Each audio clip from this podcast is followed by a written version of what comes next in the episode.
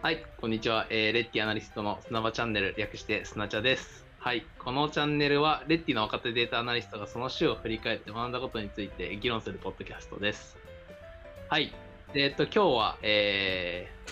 ー、いつもの通りなんですけど、えー、3人で、えー話していきたいと思います。えっと、今話している僕が、えっと、レッティデータアナリストの本田、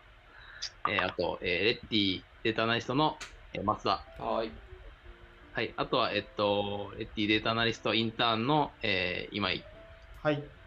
はい。この3人で、えー話していきたいと思います。お願いします。お願いします。はい。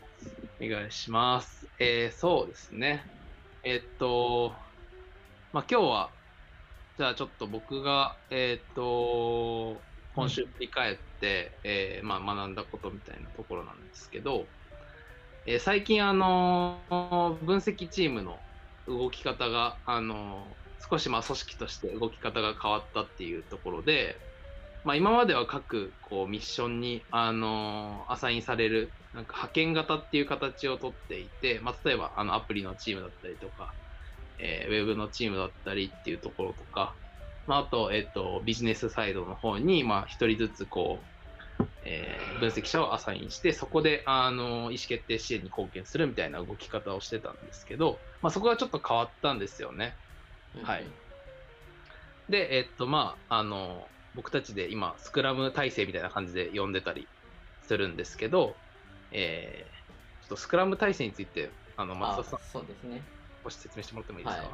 なんか厳密にこう、いわゆるプあの開発におけるスクラムっていうのではないんですけど、まあ近しいような感じになっていて、えっと、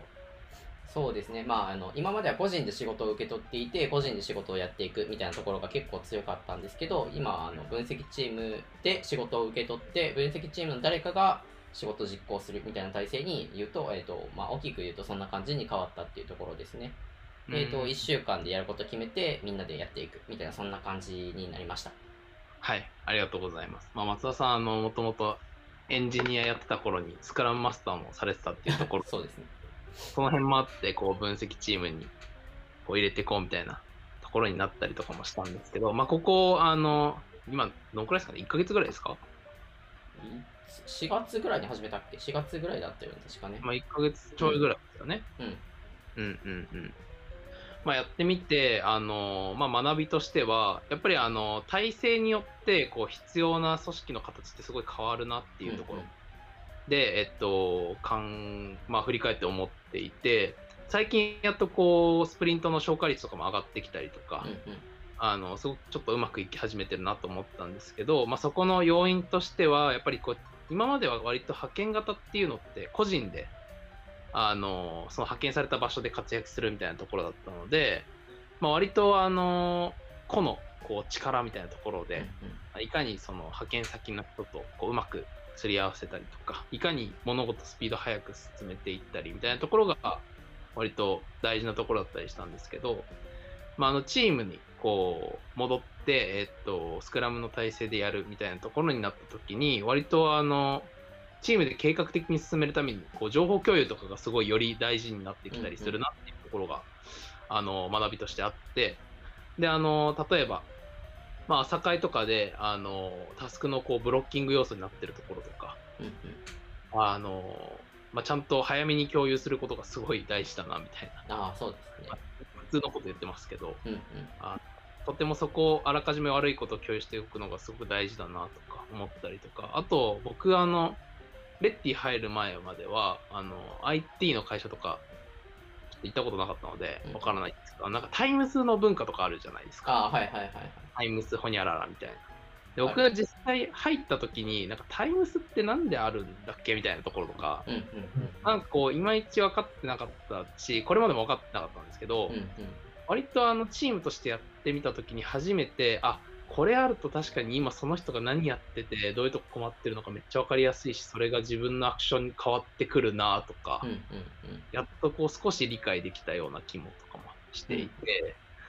割とこう、あの、チームの動き方、チーム全体で終わらせていくってなった時に、あの、大事になってくる部分が変わってくるなっていうのが今週の学びとして、えまああったりしましたね。うんうんこのあたりって松田さん逆にあの、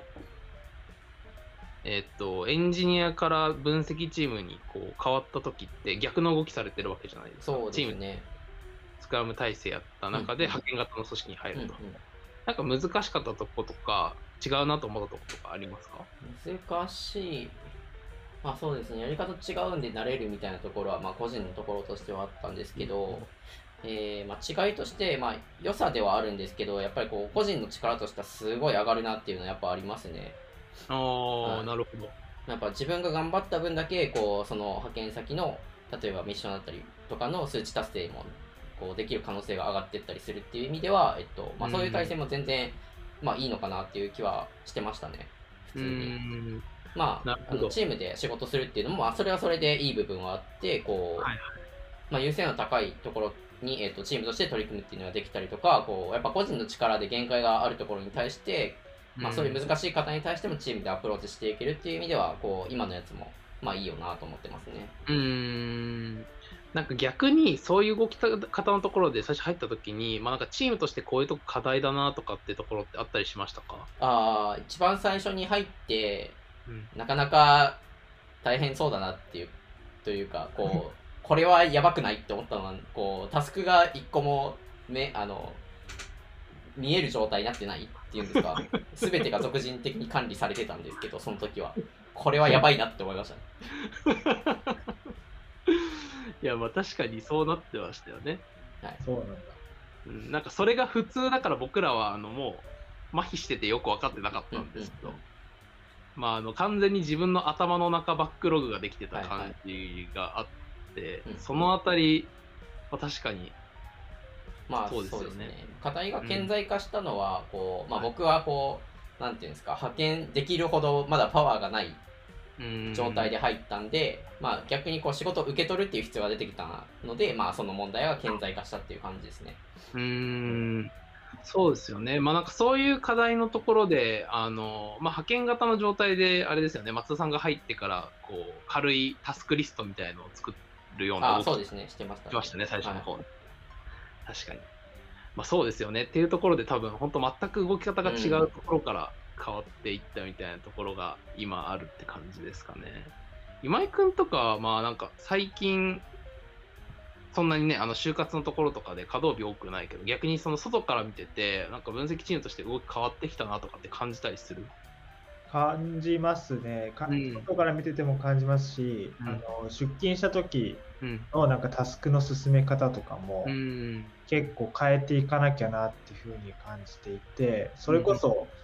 あの依頼以前はまあ依頼者から一時情報を得てなんかアウトプットをすり合わせるみたいなことをできてたんですけど、うん今回チームでなんかタスクを一元管理することになってからうん。なんか結構やっぱタスクの進めづらさみたいなのを感じていて、うんうん。結構あの分析チームのメンバーにもあのご迷惑をおかけしてしまうこともあったなって。あ あ、いやいや、全然。なんか結構もっと進捗共有をそれこそ times とかに細かくあの発信してチームメンバーに共有してなんか分からなかったら分からなかったらなんか以前よりももっとなんかカジュアルに、えー質問とか相談っていうのをなんかしていかなきゃいけないなっていうふうになんか感じてますね最近。うんうーん、そうだよね。やっぱりその辺って、あの、ね、動き変えていくの難しいよね。難しいです。うんなんせリモートなんで。確かに。そうだよね。その部分もあるよね。うんちょっといいですかって、まだちょっとい言えないよね、リモートだとね。そうなんですよね。ちょっとためらう部分はまだありっちゃありますね。うーん。なんかあの、僕とか、確かあの、 Retty って、2020年の4月とかぐらいから、あの、リモートになって Discord 入れたじゃないですか。はいはいはいはい。僕あんまり Discord の良さがその時よく分かってなくて、うんうん。あれエンジニアさんとあと、えっ、と、PM プランナーあたりがめっちゃ入ってるんですけど、まあなんか僕あんまりよく分かんなくて、うんまあそんなに必要性も、ま、めちゃめちゃ感じなかったんですけど、うん最近やっと感じるようになってきて、はいはいはい。まあそのなんかリアルタイムで情報共有することの大事さとかが、うんうんあの出てきたからなのかなとか思ってて、まあなんかそういうふうにこう動き方変わると必要なものもめちゃめちゃ変わってくるなっていうそうですね。の結構確かに。そうですね。うん松田さんが Discord 入ってくれてるとめちゃくちゃ助かってますね。うんあたまに質問とかくれたりするよね。確かに。ちょっと俺も出現率をあの上げなきゃいけないな。スライム並みにお願いします。スライムの率はね。確かまあ、確に。かはい。に。なんか、うんうん。あごめんなさい、どうぞ。いや、今さ、あの、 Slack のチャンネルでこう、分析チームに質問とかもらってるけど、なんかそういうのもこう気軽に Discord で聞けるようになるといいかもしれないね。ああ、そうですよね。うん。確かに。その辺とかも、まあ、まとまった質問しかできないと難しいですよね、多分ね。そうですね。ちょこちょこ。こう聞きたいことが分かってる状態にならないとテキストに起こせないじゃないですか、やっぱり。うんうんうん。そうなんですよね。そこまで整理するのもなかなか大変だったりしますからね。確かに。難しいです。そうですよね。まあなんか、あの、全然違う話になるんですけど、あの、この間、あの、ガーススタディ、はいはいはい。あの、見ました。あの、平井大臣が、レイヤー X の方とかうんうん、と、あの、お話ししてたみたいな、YouTube に上がってたやつなんですけど、平井大臣に聞くデジタル庁が解くべき課題と IT あエンジニアの役割ってやあ、つですね。そうそうそうそうそう。あれ僕たまたま見てて、うんうんあの、まあなんかちょっとね、今回の話題とは別だと思うんですけど、なんかまさにその官僚の組織っていうのも、あの、ガバメントアザースタートアップ、なんかスタートアップみたいにやらなきゃいけないんだみたいなうんうん。話してたじゃないですかあれって。してましたそういうね。内容なのか。そういう内容でした。で、なんかそういう時に、まあなんか情報の共有のあるべきはこういう形だとか、うんうん。まああの縦割りをなんでなくしていかなきゃいけないのかとか、うんうん。なんかそういった話、結構組織の話とか出てましたよね。うんうん、出てましたね。いやなんか本質的には結構あのそういう話なのかなと思っててうんうんうん。こうチームとして機能させるものが変わるときにあのなんだろう割と組織のあるべき形も変わっていくのかなみたいなうん、ところが、あのちょっと今パッと思い浮かんだって感じですね。そうですね。僕がその話の中ですごく印象に残ってたのは、こう隣の人が何やってるかわからないって言ってて、あ、ありそうだなっていうのは思思ったんですけど、でもこれ、別にデジあの官僚だから起きるっていうわけじゃなくて、なんか組織体制がそうなってたら、こう寄付一般の企業でも全然起きるし、うんうんうん。まあやっぱ場所によってはそうななるよなっていう気もしてましたね。そうですよね、うん。なんかね、あの官僚だからってよりは、そういう仕事の進め方をしているようなこう組織、体制だから、まあ、そうなってしまうみたいな、そうだなんかもちろんこう、いい、それがよく働く時もあるから、うんうん。まあそうですね。まあ、それがだんだん、あの多分こうツールとかもいろいろ増えてきたりしてっていうところであの機能しづらくなってきてるとかより良い形ができてきてるみたいなのがあの変わりどころなんでしょうね。うん。まあっていうところで多分分析チームも今回今その松尾さんがさっき説明されたこうスクラム体制もどきじゃないですけどスクラム体制こうもどきをなんかずっと続けていくわけではないんですけどあの常に一番いい感じにあのカスタマイズしていけるといいですよね。そうですね。うんうん。まあそんなところで、えー今日の振り返りは以上にしたいかなと思ってます。はい。じゃあ今週もお疲れ様でした。お疲れ様でした。お疲れ様でした。